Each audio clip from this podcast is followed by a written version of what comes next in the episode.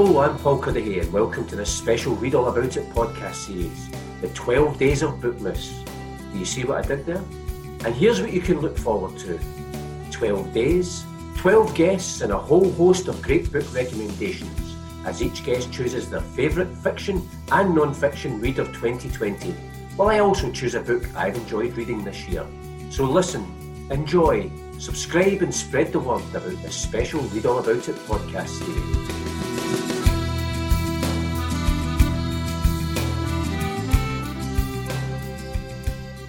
Hello and welcome to the 12 Days of Bookmas, this special podcast brought to you by the Read All About It podcast. And today I'm delighted to be joined all the way from Japan by Iain Maloney. Iain, welcome to the 12 Days of Bookmas. You are the furthest flung guest, and uh, the wonders of Zoom have brought us together. Yeah, thanks for having me back on. It's uh, yeah, I've been listening to this series, and it's it's really exciting.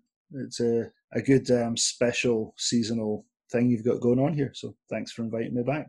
But you know, it's funny when I was just ahead of us having this chat, and I was thinking, obviously, when we met for the original podcast, we were able to do the interview face to face. You were over in Glasgow promoting your memoir, The Only Gaijin in the Village. That night, I went to see you at the Mitchell Library as part of the Aye Write Festival, and you were almost, I think, the last event because the very next day everything was cancelled, you know, because of COVID. So the one way, you know, you were able to go over and promote the book. Frustrating as well because I'm sure there was loads of other things lined up by yourself and by the publishers to to promote your memoir? It wasn't great timing. I mean, I was lucky, as you say, in that I got a couple of events done before everything shut down. You know, I've got friends whose books came out like a week later, and they just they just had absolutely nothing. And it took a while as well for the, the online stuff to kick in for people to to get like this using Zoom and doing that kind of thing. So there was a bit of a lull. But in another way, I was I was really lucky that because w- once Aye Write shut down and then everything else shut down, I basically changed my flights and legged it out of Scotland and got back to Japan a couple of days before they closed the border here. So sort of I was I was doubly lucky in that I got a couple of events, but I also got back in time because um, Japan closed its border until about October. So I'd have been stuck away from home, but at home in Scotland, as it were. Yeah, I mean, in terms of the, the memoir, obviously I really loved reading it, but I think it got a really good response when it came out. How how has it been then over the last few months in terms of the response to it, and have you been able to do anything else remotely? Um, it's it's been good, yeah. It's it's been received well, which is which is gratifying. It's really nice feeling seeing that. Um, it's it is frustrating as as all writers must feel just now that we can't get out and be in bookshops and actually talk to people. Um, but you know, it has been quite good that people have been trying to adapt and doing events online and people have kind of become used to it. Hopefully it'll c- continue into the future. Like once we're back in bookshops, um, you know, I, I did an event a couple months ago now with a, a couple other writers, one in England, one in Scotland and me in Japan doing a nice kind of panel discussion. Normally, like under normal circumstances, that would be impossible. Nobody would even think to organize that. But now the technology is, is sort of widespread. Hopefully that kind of thing will continue in the future and we can do you know international book events regularly. Yeah, certainly from from my point of view, in terms of the podcast, as I said prior to, to the lockdown, I was trying to get meet guests face to face. It's a different kind of interview, and I, I always prefer that. But it's allowed me then to to widen the scope of who I can speak to because everybody's on Zoom, and so as you say, there's positives and negatives. Although I think everybody's looking forward to you know the first time you can go back into a bookshop and listen to an author talking about their book and reading from their book. Oh, absolutely, yeah. I mean, I've spent a silly amount of money this year on books. Um, one one of the things I've been doing because I'm aware, yeah, I've got a day job as well, so not being able to do events hasn't impacted me too badly in in that side of things. But a lot of writers and a lot of artists, musicians, and things have been really badly hit by this. You know, their their earnings have gone so I've spent most of the year like buying things from small presses and independent bookshops and directly from writers, sort of trying to, you know, help people out a bit. And that's been great, but it's still not quite the same. Like going on a, a little website and a WordPress site and buying something with PayPal and waiting a week or two because I'm in Japan, so it takes a while to come. You get my poetry chapbook landing on the doormat. It's still not quite the same as going into a shop and rifling through them and taking a stack to the counter. I do miss that. I'm looking forward to being able to do that again. Now, in terms of the format of these smaller podcasts, I ask each guest to choose their favourite fiction and non-fiction read of 2020, and then I choose a book that I've read over the past year. And again, similar to the main podcast, it's it's always quite an agonising choice when you have to kind of whittle it down. And if I tell people that half an hour before we started recording, you'd message me to say, "Is it okay if I change my choices?" That will tell you how difficult it was for you. This is so much worse than the regular podcast. Like the regular one, I sent you a list a couple of weeks in advance saying, right, this is what I'm doing. And I didn't change it. I was just, yeah, these these are my five books. I've been going back. I've, i had a, an A4 list at one point because I, I, use um, Goodreads to keep track of what I'm reading over the year because I, I, read a lot for um, reviewing and as an editor. So I read a lot of manuscripts that haven't been published. So I end up losing track of what I've actually read. So Goodreads is great for that. So I was going back through the list and kind of going, oh, that one's brilliant. I want to talk about that. Oh, no, that one and that one. And ended up with this huge list. So yeah, half an hour before I was like, I actually no, I want, I want to change my mind. Probably shouldn't say what which ones I I didn't choose in the end. The writers might be listening. So well, listen, as long as as long as it's half an hour beforehand, as long as you don't message me half an hour after we finished. yeah, let's do it again. The the first book I was going to want to talk about, and it's your non-fiction choices. It's your favourite read of 2020, and the book is the most dangerous book by Kevin Birmingham. It's the subtitle "The Battle for James Joyce's Ulysses." You had mentioned that originally when you were messaging me. What what was it about that book that stood out for you? There's a few things. Um, this and my fiction choice as well. Like we were just talking, you know, about about books this year and reading and and that kind of thing. This year's been with the lockdown. When it started, everybody sort of said, "Oh, great! This is going to give me time to write and give me time to read and catch up on all these things." And for a lot of people, me included, that's not how it worked out. Sort of the stress of it and the reality of you know suddenly not being able to do anything normally sort of took its toll over the years. So I didn't read much, and I think a, a lot of your guests have spoken about this as well. Certainly initially, I, I didn't read much, and it took me a long time. Like I was still reading for work, but the sort of pleasure reading I didn't really do. I got into watching Marvel movies, which I don't particularly like comic movie, comic book movies and stuff. I just couldn't concentrate. But this one and the fiction book I'm, I'm going to talk about later are both sort of they're books about books. So they're books about the power of literature and the power of reading and why it kind of matters. And reading both these books really sort of got me back into reading and got me loving books again in a sense. So that that's why I ended up like 30 minutes before changing my mind and, and want to talk about these. This one in particular, um, I picked up at the start of the year. I've long been a, a, huge fan of James Joyce. I read Ulysses when I was at, must have been my last year at high school. I read Ulysses um, in a copy. I think statute of limitations means I can tell the story in a, in a copy of Ulysses that I nicked from my school library when I was a kid. The school doesn't even exist anymore, so I'm sure it's fine. Um, I've still got it, you know, stamped with the, the school's name. But I just fell in love with it. All of James Joyce's books, apart from Finnegans Wake, that's a whole different thing. I loved Ulysses, and then in university, I did when I was doing English lit, I did my dissertation on it, and absolutely adore the book. And this this book by Kevin Birmingham is sort of the story of um, the publication of Ulysses, which was very very fraught. It was serialized first, and then nobody would touch it. It broke obscenity laws because it, it goes into graphic detail about um, using the bathroom and sex, all these things that in, in the 1920s people didn't write about in, in regular literature. So it was a very painful birth for Ulysses, and this this book is the story of that. So it's not really a story of the novel itself and the contents of it, although it does sort of go into that. It's more about like all the the booksellers and the small press publishers and lawyers and people around the world, particularly in, in Europe and America, who made sure that Ulysses actually got published and was was made available for people to read. Because when I was just checking upon the book, and what was interesting to me was apparently it was awarded, I think, when it was published, the Truman Capote Award, which apparently is the, the, the largest financial award for a book on literary criticism in the English language. Mm. I think the University of Iowa oversee it. And his book mm. was the first book that won the award as a, as a first time book by a, by a writer, which I kind of suppose mm. gives you a sense of, of its quality. I have to admit as well that I have never read Ulysses. Um, I've got a copy which somebody gave me as a, a leaving gift over 20 years ago when I, I, mean, I left a job. And Chris Dolan and I are going to be doing a podcast on the 31st of December where we've just decided we're going to talk about five books we're going to read in 2021. And this is one of the books that I've chosen as that I want to, to read it. But you've probably heard from podcasts, some people will choose it as a book they love. Some people have had more difficulty with it, but it's one of those ones, you know, that way I just feel it's a, it's a book I, I need to read.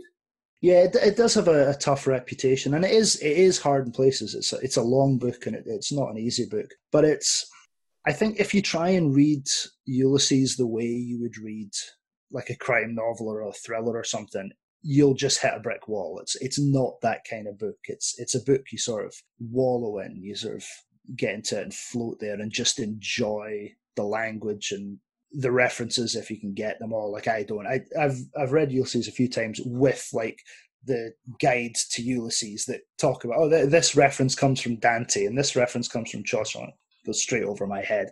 No idea what it is, but it's also you know it's also just a great story of um, people in in Dublin on that day, and it's it's very very funny. It's a hilarious book. Um, the BBC did an adaptation of it a few years ago that really brought out humor. Like if you don't believe that Ulysses is funny, seek out the BBC adaptation, and it's it's just hilarious. So yeah, you're gonna have a good 2021 if that's if that's on your list.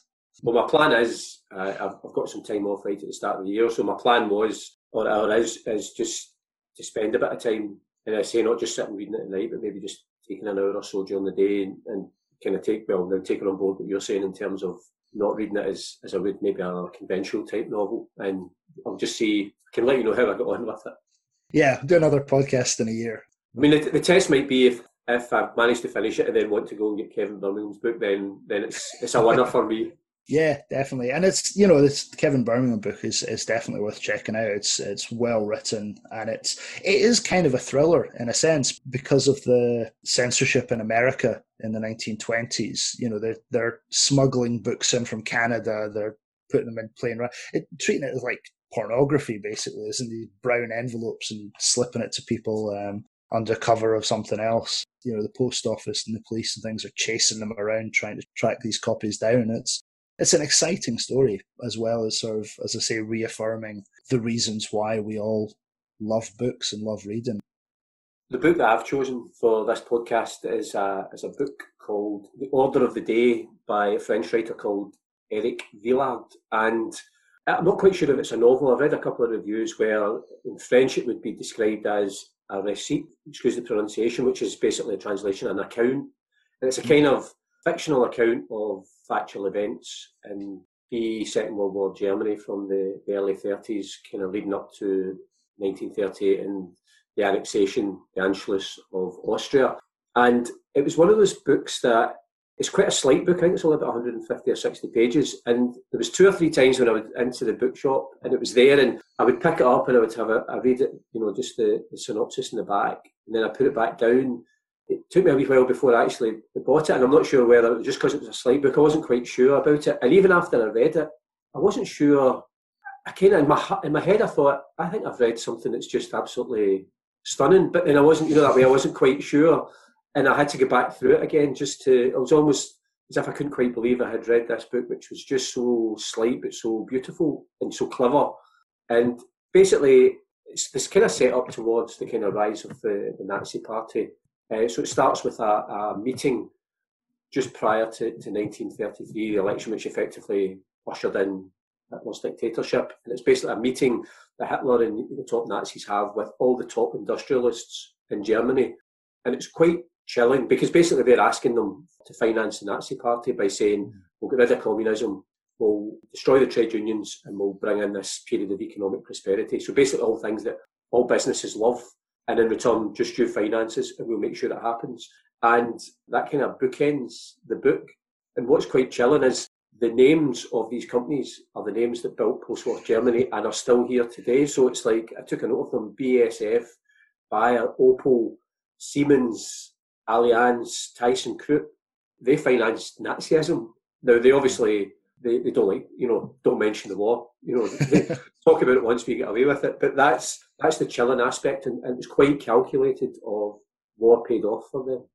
The other one of the other aspects is And again, he takes historical figures and then you know almost imagines what happens. So it's the relationship that the increasingly fraught relationship that the Austrian government, president, and the, the chancellor have with Germany, and they're basically coerced into well welcoming Germany with open arms in Anschluss.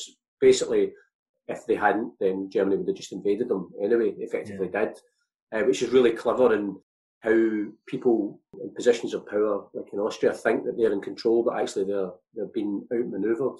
And then the third aspect is what's happening in Britain at the time.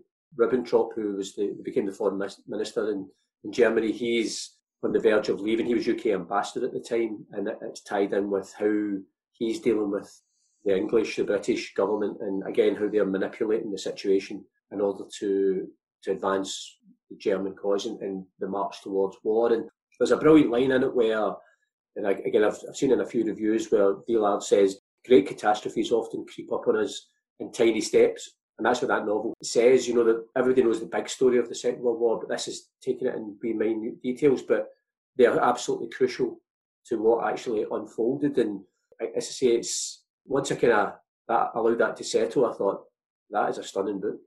Yeah, I, I hadn't heard of. I'd, I'd, heard the name before you you mentioned that that you were going to talk about it today. So I did a bit of reading around it, and as soon as I started reading about it, um, I went and ordered it because it just looks fantastic. Um, but a lot of the reviews that, that I read were saying it's quite. There's a lot of echoes with what's happening in the world now with Trump and things like that. Is that is that right? Is that a fair comment? I suppose it's a different world because I was thinking about that as well because and I suppose it's any time, you know, dictatorships, you know, they're ushered in through democracy, but also economically. We're trying to think of it in a British context to an extent, you know, because you keep reading, you know, particularly in the Brexit context, and, and because we're talking, Britain seems to be on the precipice of this disastrous no deal. And you, you keep hearing signs that basically people have financed Brexit behind the scenes, and that's why it's going to happen because it'll pay off for them.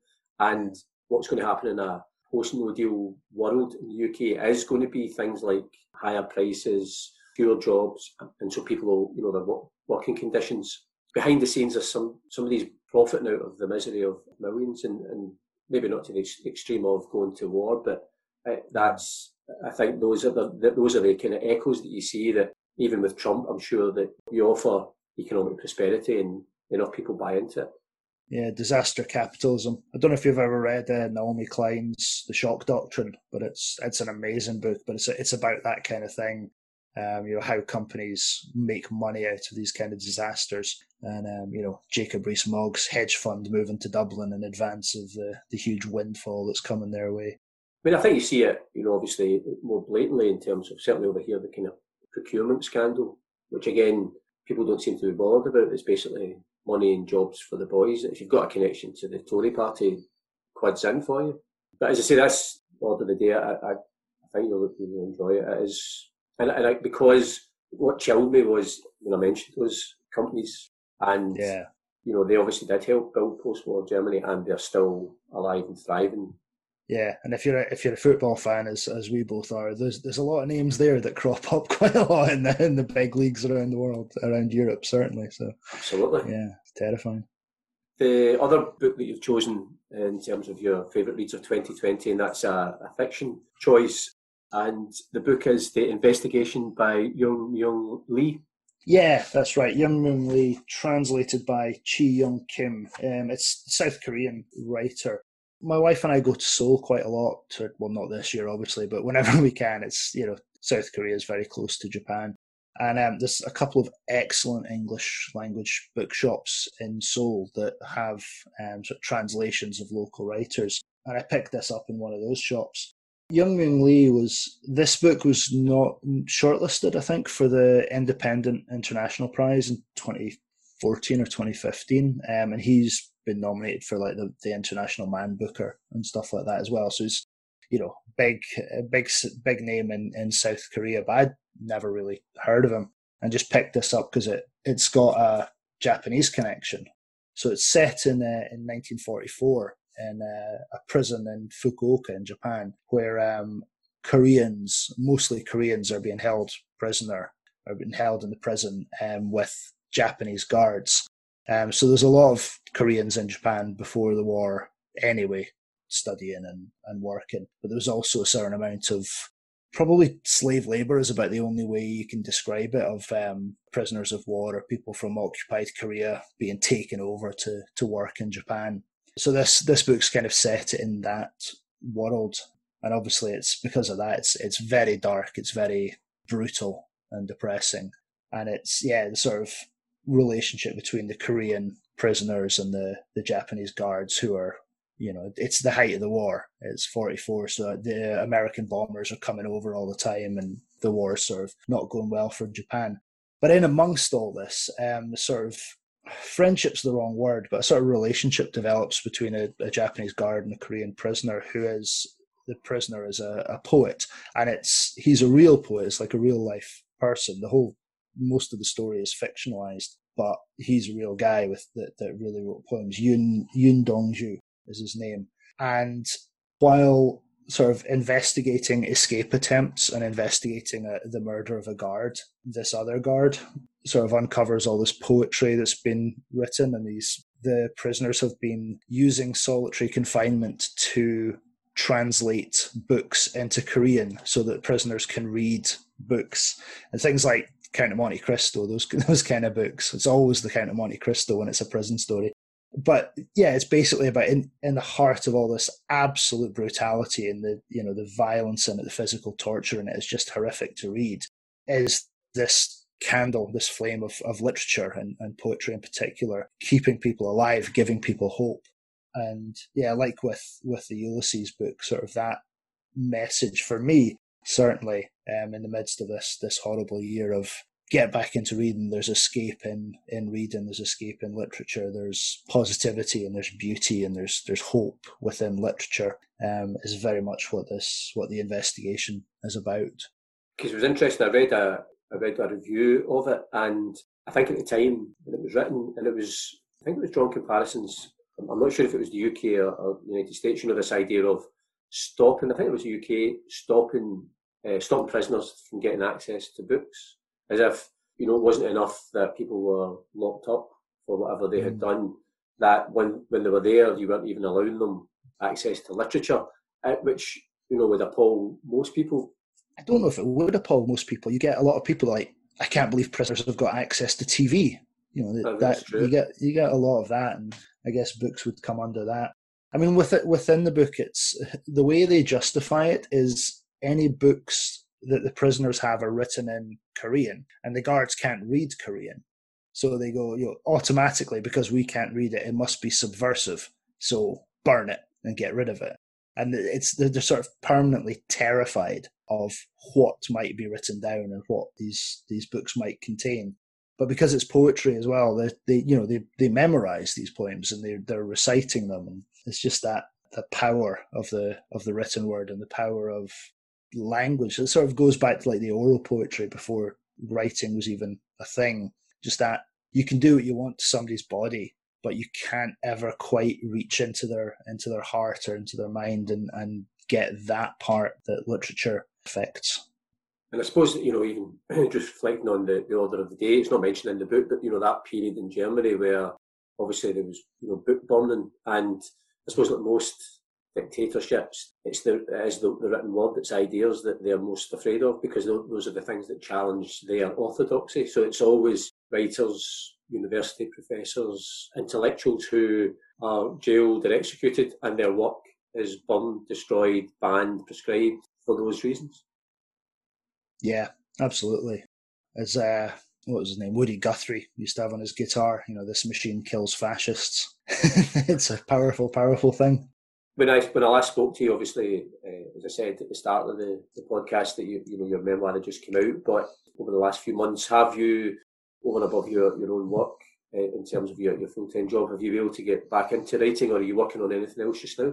To an extent, um, sort of another depressing part of the year. Yeah, I, I wrote a thing over the summer. Um, last last year in 2019, I went to um, Seattle and Portland in America in a sort of um, grunge pilgrimage um, so I'm a huge fan of grunge music and stuff from the 90s. So I went and did that and wrote a, a travel book about it. But um, there have been no, no, not much interest in that, shall we say. as as of now. So I wrote that over the summer, but yeah, beyond that, there's a few things going on. But um, it's because I'm teaching, like I, I teach at a university, so I'm teaching from home. I'm sitting at my desk on Zoom, like nine to five, plus sitting at my desk doing all the marking.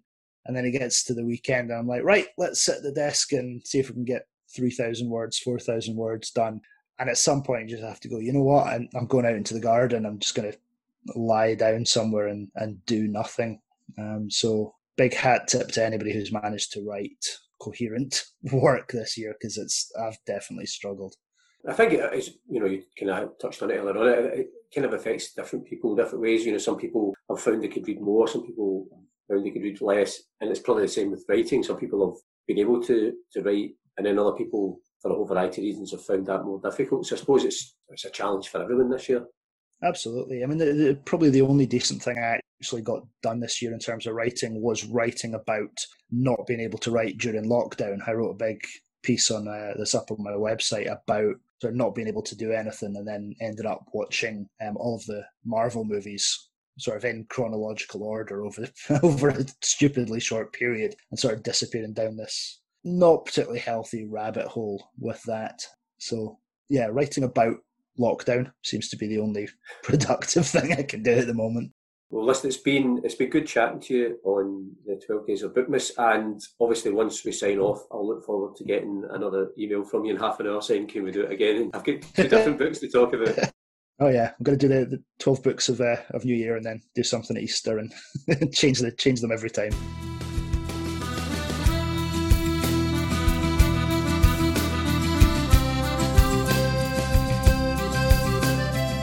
Thanks for listening to the 12 Days of Bookmas, a special Read All About It podcast series that is so special it even has its own theme tune.